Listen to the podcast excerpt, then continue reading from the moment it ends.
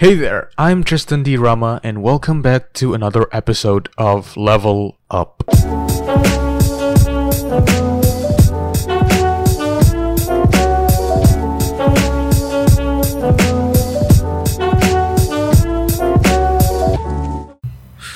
Yo bro apa kabar? Eh, bro Kenny Winata kita udah gak ketemu lama nih. Buset. Sekarang sudah Bro, jadi sekarang investor saham. Oh iya, jangan gitu, jangan gitu. Santai, Ya, santai. gimana, Halo, gimana, gimana? apa kabar Tristan? Gimana? Baik, gua berusaha untuk bikin podcast ini kan untuk menyalurkan eh, eh, eh, pandangan. Wih. Let's say pandangan lah, pandangan untuk pendapat seseorang. Kemarin eh, Krisna suruh ganti nama podcastnya jadi Insight gitu loh. Dari up jadi? Insight. Kenapa Karena kan kita meng- mengolah apa sih dia bilang di di di di WhatsApp gue lupa. Tapi dia katanya ganti jadi Insight namanya. Gitu. Bagus. Biar lebih mendalam Kan gitu. YouTube-nya udah nggak ada nggak sih? Itu apa? YouTube tentang insight gitu. Insight ya kan ini Spotify. Oh, beda beda beda beda beda. Yo, beda beda cukup beda lah. Oke, jadi seorang investor sekarang. Wih, Gimana tuh investor? Investor ngapain tuh? investor. Dulu sih gua eh apa ya? Sebenarnya kan ada trader dan investor tuh, Hmm. Tris. Sebenarnya gua eh apa namanya? udah pernah di di dunia keduanya ini. Tapi untuk sekarang gue komitmen untuk menjadi investor. Hmm. Itu itu kena- kenapa investor? Kan ada trader tuh kan trader kan Iya. kayaknya lebih, lebih gede tuh untungnya. Kok, kok investor kayak kayaknya di zona nyaman banget. banyak sih yang nanya kayak gitu. Heeh. Kalau gue sendiri sih, Kalau kita Oh, selfie kenapa? dulu gitu. Wih selfie dong. Kasih ke siapa tuh? Kasih ke grup biasa, grup hunting hunting perempuan. Masuk nih. Gak apa-apa, kita explicitly uh, uncensored. Oh iya, unsensor. Jakarta unsensor kayak itu dah. Iya. iya. Oh gimana tadi? Oh ya kenapa nggak trading? Ya, kenapa nggak trading kan? Trading kan lebih cuan tuh. Kalau misalnya kita lihat dari Ya. segi pendapatan dan Eh, Tristan pernah nggak dengar coach yang bilang kalau trading itu bikin cepet kaya, tapi kalau investing Hmm? itu pasti kaya. Gimana tuh quote, quote dari siapa tuh? Gue belum pernah dengar kebetulan. eh gua pernah ini coach pernah dibilang sama kalau teman-teman tahu ini eh, Bro Andika Putra itu juga mentor gua sendiri itu dari awal eh, nggak tahu tahu apa-apa nonton YouTube-nya dia baca bukunya dia dia pernah bilang kayak gitu jadi eh, prinsipnya itu memang sebagai investor tuh harus bersabar Hmm. tapi memang eh, kesabaran tuh harus dites dalam eh, berapa tahun ke depan belasan tahun beda sama trading Tris Hmm. kalau memang orang yang mengerti tentang trading Hah? misalkan siapa kita berdua kan tahu itu Iya, iya. siapa namanya orang Medan yang ini Oh, Indra Kens. Indra Kens Yoi. Indra Iya. Kens kan oh gila itu tradingnya eh, berapa dia udah buka apa namanya buka Bisnis restoran, Ah. buka apa lagi kan barnya itu dia nggak cuma di trading kripto, Iya. saham juga masuk kan. Bagi saya apa nih? Bagi gua ya nih eh silahkan teman-teman yang lebih mengerti trading, Hmm. saya nggak munafik kok. Jadi Hmm, hmm, silahkan saja. Kalau lebih mengerti trading silahkan teman-teman. Tapi saya sendiri saya lebih mengerti investing. Hmm. Dari sana saya komitmen Komitmen. komitmen. Harus itu. Komitmen harus tuh terus Tapi nggak tergoda tuh. Kalau misalnya untungnya kan gede tuh. tergoda. sangat tergoda Ah. memang. Makanya dari sana saya belajar bersabar. Oh, oke, oke, oke. pasti orang trading di post story cuan berapa persen sampai ribuan tuh. Hmm.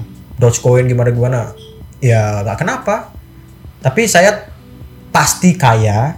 Kalau misalnya kayak saya konsistensi nih nabung ya Hmm. di di pasar saham saya akan eh, let's say lah pensiun umur 40 itu udah bagus banget dong. Hmm, betul, 40 betul, itu let's say dari nabung saham kamu eh, umur 40 pensiun kamu eh, free you can do anything with your money. Hmm. ya kan? Jadi memang sih kayak Warren Buffett itu dia eh, ribuan triliun baru umur segitu 70-an ya kan? Hmm. Itu tua kan juga Berarti mungkin kan tuh kalau misalnya cuma invest saham doang tuh bisa bisa bisa cu- cuan lah maksudnya. Let's say bisa mencukupi kebutuhan hidup. eh kalau eh, gua sendiri sih ya saya eh, gua sendiri melihat pasar saham itu sebagai tempat eh, menabung Hmm. di luar bank Hmm. karena kita tahu lah deposito bank nggak seberapa Iya, gitu loh hmm. Eh, saya gua itu ngelihat eh, pasar sebang saham itu kayak eh, banknya gua jadi Hmm. gua nabung setiap bulan di sana eh dalam satu tahun dua tahun ke depan nanti kalau misalnya suatu saat saya eh, goal saya gua udah tercapai itu Hmm. apa pun itu beli rumah kayak nikah beli mobil atau enggak gimana itu saya jual kayak gitu Hmm. Berarti lu nganalisa saham nih? Lu, lu belajar untuk analisa eh, fundamental, teknikal, pasti dan dong sebagainya? pasti dong pasti itu sebagai investor gue sendiri harus dul gue sendiri harus apa namanya belajar fundamental eh, analisa laporan keuangannya Widih. dari Accounting eh, return on equity apa pun itu pokoknya dari dari ada dua segi sih Hmm. kualitatif dan kuantitatif Hmm. Nah, eh, menurut menurut gua itu kuantitatif itu adalah di mana eh, teman-teman itu ngeliat keuangannya suatu emiten Hmm. dan kualitatif itu eh, teman-teman melihat luarnya. Hmm. Jadi kayak eh, direkturnya siapa, eh, modul eh, perusahaannya gimana, bisnisnya apa, Hmm. perusahaan tersebut kayak gitu. Itu sih eh, lebih simpelnya lah dibanding Hmm. dua itu. Harus itu sebagai investor atau enggak trading juga memang eh, harus tahu apa yang mereka beli kan, Hmm. karena itu uang. Iya. Ya. Berarti dedikasi banget dong tuh kalau belajar belajar let's say eh, kan ada matematikanya tuh. Matematika kan orang gak suka gitu loh Iya, kan. Berarti iya, dedikasi banget iya, tuh iya. untuk mempelajari dan Tapi- mendalami analisa tersebut. Eh, menurut dari pengalaman gua sendiri ya, Hah? analisa saham itu nggak harus jenius-jenius amat kok matematikanya. Hmm. Itu sesimpel pakai kalkulator men. Zaman sekarang kita udah punya kalkulator, apa pun itu dimudahkan lah, dimudahkan. Hmm. Ya sekarang kita harus pinter-pinter ngitung aja. Lebih tepatnya teliti lah di angka-angka tersebut. Laporan keuangan berapa, harus gimana-gimana gitu. Tapi gue sendiri kan eh, zaman sekarang kan udah mudah banget ya Tis Iya. ya. ah. Eh, sekarang juga ada tuh aplikasi yang eh, apa mengasih informasi secara gratis lagi Hmm. gratis dalam artian eh, apa namanya apakah suatu perusahaan ini bagus atau jelek gimana ke depannya dikasih tahu plus ada lagi mm, nilai tambahnya dikasih tahu berapa net income-nya per tahunnya sampai kuartal 4 terus kuartal 1 2 3 4 itu udah mudah banget sekarang tinggal ngeliat itu doang, lu bisa decide apakah lu mau beli saham ini Nah, atau apakah saham itu tetap bagus, dong, perusahaan itu- itu bagus. Iya. Kita harus tanggung jawab sendiri dong punya sebagai investor Hmm. retail ya apalagi. Eh, kita harus mempunyai tanggung jawab yaitu melihat laporan keuangannya dengan jelas, Hmm. utangnya berapa kayak gitu. Habis itu kita juga nggak boleh tuh apa namanya terlalu trust lah Hmm. sama aplikasi ini. Ya boleh Hmm. ya, dipermudahan tapi lebih baik cek lagi. Saham ya. Iya, iya. Teknikal belajar. Technical, Apa- apa enggak? eh, gua belajar karena technical itu membantu gua untuk membeli kapan eh, waktu terbaik untuk membeli saham itu. Ah, ah. Oke. Jadi tapi gua nggak technical yang dalam-dalam banget gitu loh. Jadi itu sih butuhnya gua. Jadi setiap gua nabung itu eh, kapan sih waktu terbaik yang masuk gitu loh dengan Hmm. volumenya berapa, lotnya berapa gitu. Technical itu aja sih. Berarti jangka jangka pendek dong. Kalau misalnya lo nyari waktu banyak kapan? Jangka pendek apa? Apa jangka panjang juga perlu nggak sih belajar technical gitu untuk jangka panjang? Hmm, technical kan memang khususnya eh, jangka pendek ya terus ya Ah. dalam satu hari itu bursa efek kan buka itu ya kalau kita ngomongin technical ya pasti jangka pendek Oh, oke. Tapi apakah direkomendasikan nih untuk belajar technical? Let's say you Oh, wanna iya. invest in 10 to 15 years. 15 years untuk eh, maksudnya melihat ke depannya lah technical Hmm. gimana ya mungkin lebih diprioritaskan ke investing belajar investing sih Hmm. kalau technical menurut gua sendiri perlu Ah. yaitu itu dah membeli wak- kapan waktu terbaik untuk membeli saham itu Hmm. gitu loh kalau misalnya cuan mungkin investing bonus-bonus lah dividennya Hmm. ya tapi itu bonus kita nggak boleh juga terpantau eh, seberapa besar dividennya yang kita Hmm. cari kan eh, growth-nya Ah, ah. ya itu paling penting terus Tapi kalau misalnya udah kayak gitu nih, eh, lebih baik itu invest di saham yang aman, let's say blue chip atau uh, uh, penny stock atau gorengan gitu. Hmm, ya, kan kita ya. udah analisa nih, kalau Ya. gorengan kan bisa dianalisa juga dong. Ya, ya. Ya, itu, itu itu gimana tuh buat teman-teman yang misalnya masih bingung nih, gue mau investnya di saham yang mana gitu. Eh, terutama teman-teman yang baru terjun di Hmm. pasar saham nih ya. Nah, Eh, gua sendiri satu tahun di pasar modal sih, gua masih invest ke blue chip. Karena Hmm. gua eh, udah komitmen tuh ke depan eh 50 tahunnya lagi, gua masih mau megang itu saham. Hmm. Gitu. Tapi untuk teman-teman eh, itu pilihannya teman sendiri-sendiri juga. Hmm. Antara teman-teman mau masuk di blue chip, antara middle cap, small cap, apa pun itu, itu pilihan teman-teman. Mungkin teman-teman ada yang mampu untuk per bulannya nabung di satu slot BPCA kan 3 juta atau Iya iya iya satu. Itu ya. kan eh, lumayan lah. Hmm. Ya mungkin ada teman-teman yang mampu, Hmm. lebih baik di sana saya saranin. Eh, apa namanya? eh itu memang benar-benar untuk jangka panjang ya. Oh, itu disclaimer jangka panjang. Kalau misalnya kayak small cap, mid cap itu menurut saya sih itu bagus itu untuk kita sebagai sebagai terutama nih trader ya. Hmm. Itu bagus untuk misalnya nunggu momentum. Hmm. Kan kita tahu lah kayak kimia farma itu saat vaksin naik itu tiba-tiba Ya langsung Naik naik, gitu ya. Padahal blue chip blue chip kan kimia, kimia farma KF. eh iya ya dia dia di atas 50 triliun ya, market Oh, cap oke. blue chip.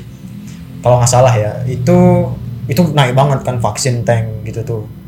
Habis itu apalagi yang small cap. Kemarin friend, Hmm. friend itu gila dari harga 80 kalau nggak salah sampai 130 sekarang nyampe nya. Hmm. Itu kan lumayan ya kalau misalnya kita taruh 80, Ya. misalnya berapa lot Ya gitu, lumayan sih. ambil profit 130. Berarti sentimen pasar atau eh, berita lah. Berarti memang eh, sama-sama menginfluence pergerakan saham itu tersendiri. Iya, itu itu eh, betul betul itu. Oh. Tapi dalam jangka pendek saja. Oh, Kayak oke. sekarang contoh BBRI Mm-mm. eh, lagi right issue kan itu teman-teman pada panik atau kenapa itu jual-jual sahamnya. Ini kan lagi turun saham berapa Hmm. persen. Ya itu eh, itu kan hanya sentimen sementara. Hmm. Nanti ke depannya hanya fundamental aja yang we trust gitu loh. Hmm, oke. Berarti hanya akan turun sementara. Oh, Ya, sentimen itu hanya sementara saja. Hmm, berarti memang saat yang bagus untuk serok ya. oh, oh iya, nah average down itu. Oh. Lain lain ceritanya kalau perusahaannya bangkrut itu bukan sentimen jangka pendek lagi. Udah Hmm. bangkrut itu. udah bangkrut itu, Hancur. udah bangkrut. Iya, tapi godaan tuh pasti ada ya kalau misalnya misalnya teman-teman yang baru invest saham nih pengen eh, masuknya di gorengan nih, mereka buka trading view, mereka lihat eh, laba terbanyak nih atau misalnya persentase peningkatan terbanyak. Itu Hmm, pasti ada iya. godaan juga gitu Pasti itu pasti. Nah, dari investing lah kita belajar goda-godaan tersebut Tristan. Oh. Harus belajar itu gimana cara kita ngatur uang, Psikologi berarti, bersabar. ya. Psikologi juga harus di mana kita harus take gimana ke depannya kita harus take action. Mm-mm. Kayak ya ketika average down kita nggak boleh panik. Hmm. Itu kita bilang diskon bisa dibilang gitu. Hmm. Kita beli lagi. Kita Beli lagi berarti. Ya. Tambah lagi berarti. Hmm. Oh, Oke. Lu lu ngomong gitu gua bengong aja tadi lu mau kuliah apa sih? Gua gua em, mau ambil finance Tristan. Oke, finance. finance betul. Finance. Tapi gua ambil gap year dulu. Oh, gap year dulu berarti tahun Iya, depan. Tahun depan betul. Oh, finance sama accounting beda, beda kan? Ya kalau eh, accounting itu dia menganalisa presentnya perusahaan. Jadi setiap Oke. bulannya kuartal-kuartalnya. Ah. Kalau finance itu lebih melihat forecastnya perusahaan. Apa sih Oh. eh, perusahaan ini bagusnya untuk investasikan di mana uang-uang laba-labanya mereka itu? Itu finance itu. Mereka melihat ke depannya lagi gimana perusahaan ini akan berkembang. Jadi dia oh ini bisa dibilang perusahaannya cocok untuk investasikan di sini sini sini membeli apa aset-aset lagi gitu Hmm, berarti Gitu. untuk saham kita memang lebih harus menguasai ilmu finance itu sendiri ya maksudnya kita Iya, memprediksi kan, melihat laporan eh, keuangan kita prediksi dalam- something else. barusan saya sudah bilang kalau misalnya eh, apa namanya fundamental itu hanya eh, bukan orang jenius saja Hmm. yang bisa ngitung. Kita sebagai orang normal pun ada sudah kalkulator itu bisa kok ngitung. Jadi Hmm. ya memang eh, apa namanya butuh proses saja Tristan Oh. untuk mengerti apa angka-angka tersebut lah Hmm.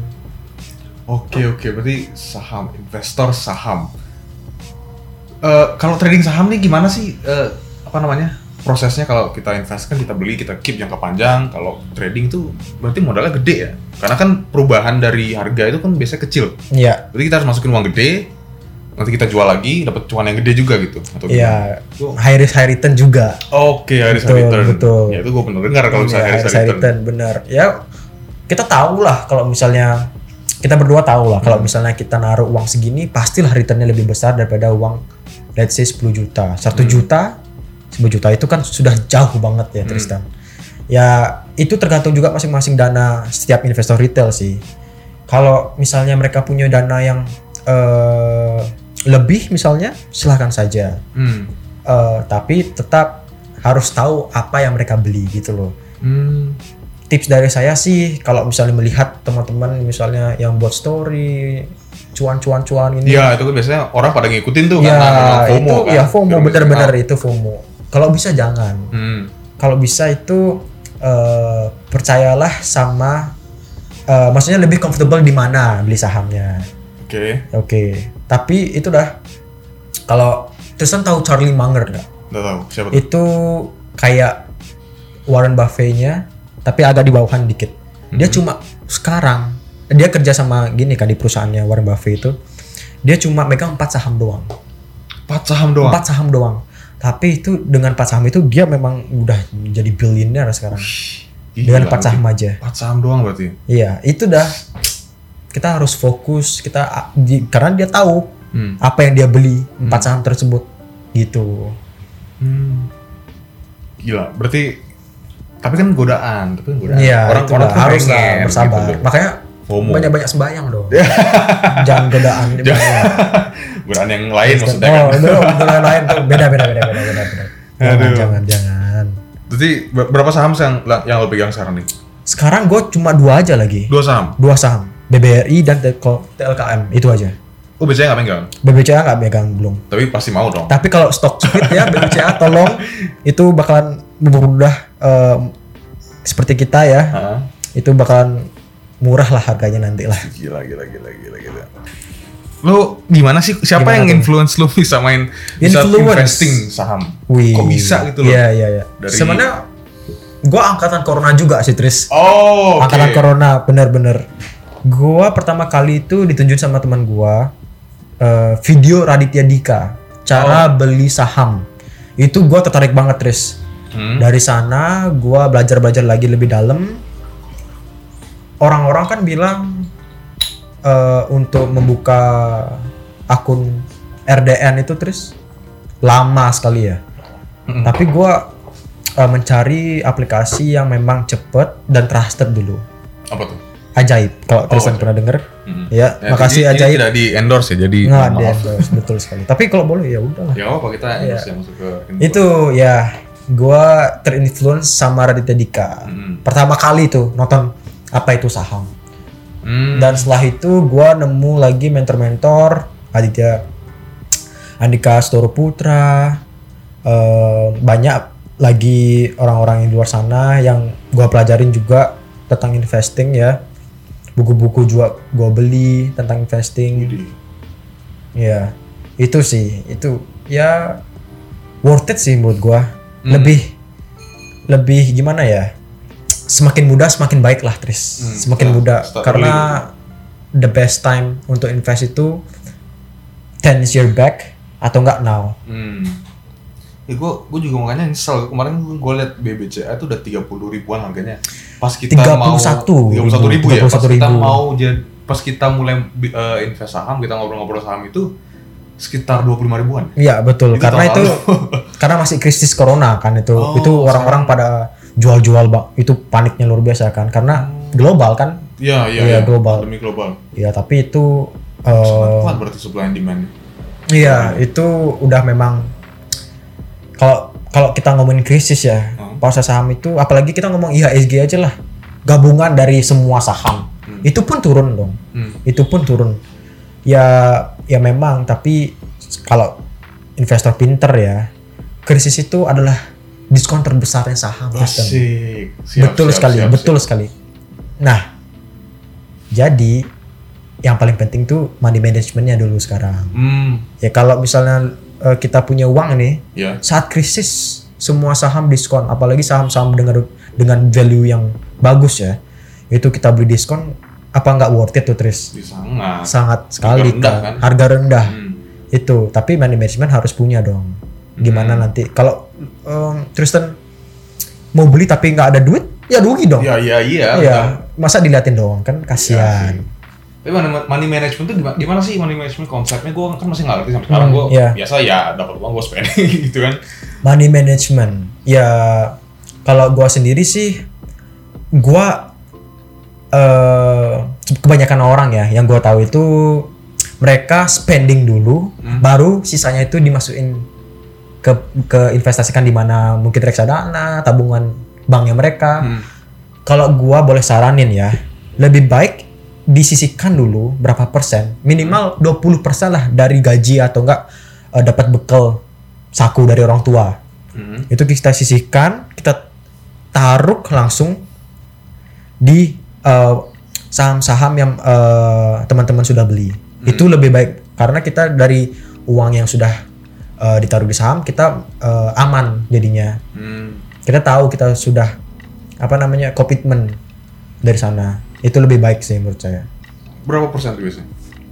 Kalau eh, gua sendiri gua karena gua fokus ya, gua naruh 65% Di Dari- saham? satu bulan dari sebulan itu gua dapat bekal itu gua selalu tabung 60 persennya dari untuk saham saja Di saham? di saham Di saham saja?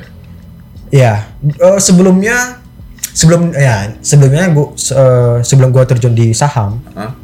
Itu gua membangun namanya eh, fundamental dulu Apa tuh? fundamental eh, finance gua Finan- eh, jadi gua itu dulu masuk di reksadana Tris Hmm. di reksadana gua nyiapin tuh uang-uang seperti dana darurat Oke. dana tabungan atau enggak eh, dana-dana yang diperlukan nantilah nah eh, kenapa gua dulu tabung sana karena itu lebih penting kita membangun ini step by step Hmm.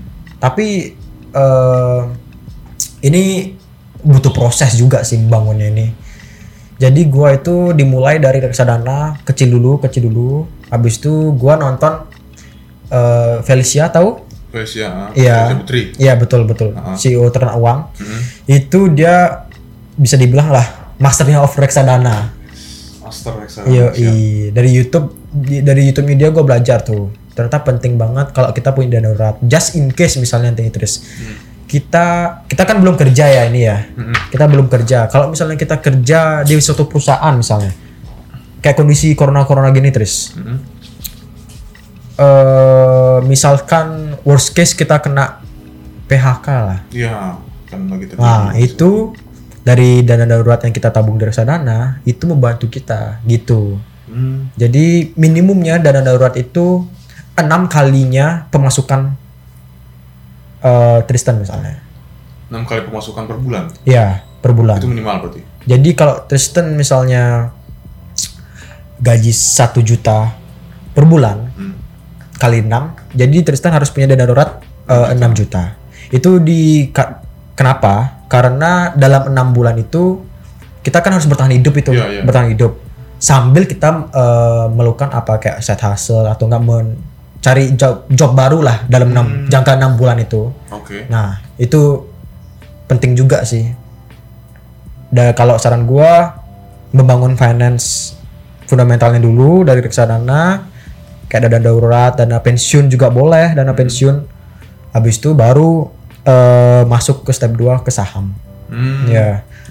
Tapi reksadana pasar uang itu berarti low risk, lebih low lagi risknya daripada saham. Lebih low risk. Itu Grafnya gimana? selalu gitu. Kerjanya itu gimana sih? Gue masih nggak ngerti sampai hari ini. Karena kan pemerintah yang punya Tristan. Oke. Pemerintah yang meregulasikan eh, pasar uang ini. Eh, kenapa eh, pasar uang itu lebih baik daripada deposito? Eh, jatuh temponya itu lebih cepat dia. Dalam setahun itu, let's say deposito kan 4% kalau nggak salah ya. Hmm. Pasar uang itu bisa eh, 6%, 7%. Itu lumayan lah daripada deposito kan. Hmm. Dan reksadana itu juga liquid Tristan. Jadi ketika kita butuh kita bisa tarik langsung. Hmm. Iya. Oke. Zaman dulu eh, reksadana memang susah, agak susah sih juga. Tapi udah ada aplikasi zaman sekarang semua hal udah Ya, dipermudah. Betul. Oh, iya, aplikasi kayak bibit kan udah gampang. Iya, iya, itu bibit. Tadi mention eh, Felicia Putri itu dia master, lu bilang master reksadana kan? Iya, Itu berarti iya. ternak uang tuh ada reksadana juga kan? Lu kayaknya member ternak uang. Iya, betul. Gua belajar banyak sih dari ternak uang Ah, itu, juga. itu gimana tuh ceritanya? eh kenapa gua bilang master sih? Ah. Karena eh gua belajar reksadana eh semua informasi tentang reksadana gua belajar dari dia. Dari Oh. YouTube videonya dia, TikToknya dia, Instagramnya dia, itu semua gua belajar dari dia. Dan eh gua itu memulai nabung gara-gara dia juga. Jadi gua amazed lah sama Felicia. Oh, jadi ada juga tuh yang di situ ya, di Iya. Nawang itu ada.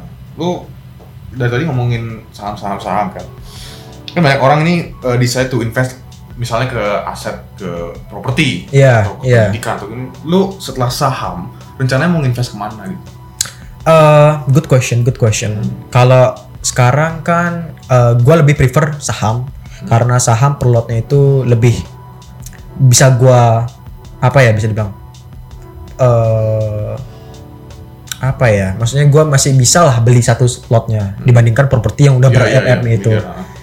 Ya mungkin ke depannya kalau gua udah mempunyai eh, cash ya, mungkin gua akan taruh di seberapa aset yang real ya.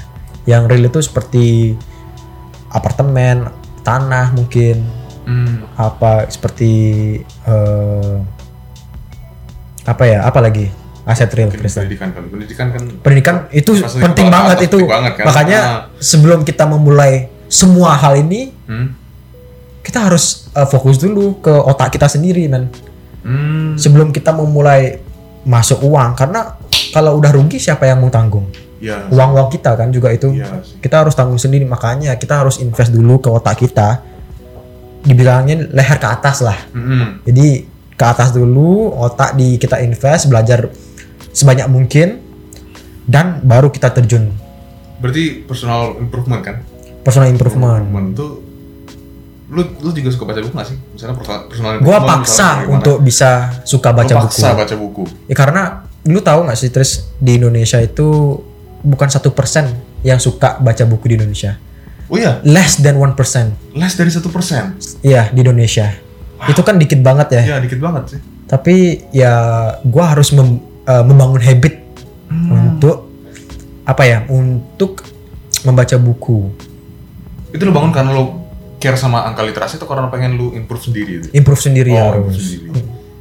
Tapi kalau misalnya orang kan susah banget nih kayak baca buku, gua kadang-kadang baca buku satu nggak finish Hmm, selesai. iya iya Itu, tuh tuh gimana tuh? Lo kok bisa buku tuh sampai bertumpuk-tumpuk-tumpuk-tumpuk? gua eh, pertama eh, suka buku tergantung buku sih Tristan Ah, tapi kalau misalnya saham gua harus sebanyak mungkin lah biar masuk informasi dari seberapa segi hmm. Kalau misalnya tips buat gua untuk baca buku sih, buku itu bukan beban, Tristan. Oke. Jadi kalau misalnya lu bosen sama satu buku, ya udah tutup aja Tutup bukunya. aja. Oh. Nanti lu kapan lagi ada moodnya, lu baca lagi kayak gitu. Hmm. Kalau gua, kalau pernah gua baca buku saham karena gua suka banget ini, Iya iya iya.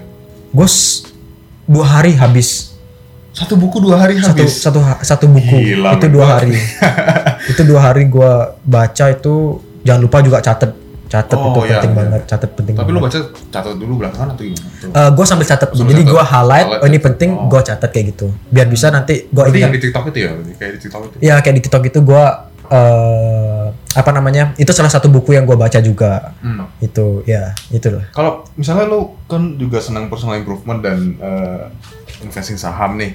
Untuk teman-teman yang misalnya dia juga main saham tapi eh, eh, bingung memilih buku yang bisa membentuk habit dia Hmm, untuk ya. misalnya let's say tekun atau konsisten tuh buku apa kira-kira? Eh Karena orang banyak yang ke Gramedia dan Oh, just iya, another iya. random book mereka nggak selesaiin dan em, It's a waste. ini ya eh, one suggestion yang gue tahu tapi gue belum punya bukunya Hmm. tapi gue punya disaranin ada satu buku yang unik banget Hmm. jadi bukunya ini kayak komik Tristan Oke. Tapi tentang investing, Tapi tentang investing. tentang investing betul. Jadi sabar. Berarti bukan kayak novel yang panjang lebar cuma- Bukan, bukan. Oh, Dia itu namanya nah Smiling Investor. Pernah dengar? Oh, Smiling Investor tuh. Lu pernah dengar gitu? Eh, Smiling Investor si- siapa ini? Pokoknya Lukas Setia Atmaja. Nah, Orang Indo. sepertinya, sepertinya. Oh. Tapi eh, ini banyak banget sih yang nyarinin gua eh, kalau misalnya baru mulai nih untuk teman-teman baru mulai silahkan beli ini The Smiling Investor ini eh, lucu, fun dibaca, nggak boring lah at least. Hmm. Karena kebanyakan pembaca itu kalau udah boring, ah udah lupa gitu aja. Tapi kan ini dikemas secara unik lah. Oh. Iya. Bentuk komik. Menarik juga berarti. ya. Hmm, betul, Jadi betul. Iya, itu dah baca tuh makanya. Bisa gini. Nah, nah, next lah gue beli buku ini. Oke, siap, siap, siap. Nih, kita discuss topik terakhir nih. Iya, apa kalau- itu? Lu kalau mau investasi, eh lu investasi ke relationship gak sih?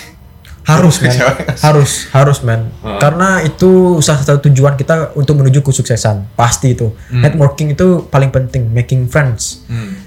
Eh, gua juga kalau lu pernah denger orang terkaya di se-Asia itu Lee, Lee Ka-shing, Ah, pernah denger?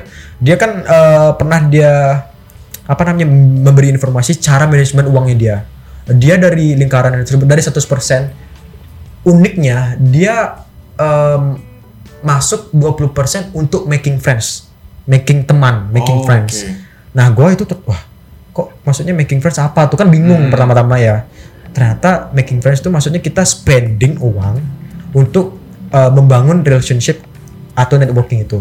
Hmm. Jadi kita misalnya ini contoh yang paling simpel lah, kita membayar membayar orang-orang yang masternya saham misalnya. Misalnya gua ketemu Timothy Ronald lah nih. Gua gua uh, biar dikasih bujukan ilmu yang uh, daging, ya gua at least bayar lah makanannya di restoran Traktir itu. dia. Traktir dia, Oh, ya gitu oke, making oke, friends. Oke, oke, oke. Iya. Ah, traktir dia. Itu hal sesimpel, hal simpel lah yang gua bisa gini. Terus kalau cewek gimana? Wah, kalau cewek ya ya sama aja dengan hal kayak misalnya siapa, misalnya Felicia gitu, Kak Felicia. Kalau misalnya mau ketemu dia ke Bali, ya gua semoga aja diajak kita ngobrol-ngobrol tentang ah, gimana reksadana, habis itu gimana sih cara dia kan gila ya konten itu sehari bisa upload berapa kali gitu Iya, loh iya, terus iya, ya takjub sih gua takjub. Memang sangat-sangat ini ya powerful tool bagi uh, uh, orang-orang kalau misalnya mau invest saham tuh sangat uh, aman lah. Iya. Yang paling Iya. aman. Oke bro, udah setengah jam nih. Boy, cepet ya, cepet ya. iya, cepet kali. Makanya kalau kita ngobrol nih, ah makanya lihat info aja. Iya, Nggak usah iya. begitu terpaku sama Iya, topik apa iya. lah. Oke, berarti gua tutup. That's it for now. Stay tuned for another episode. Cheers.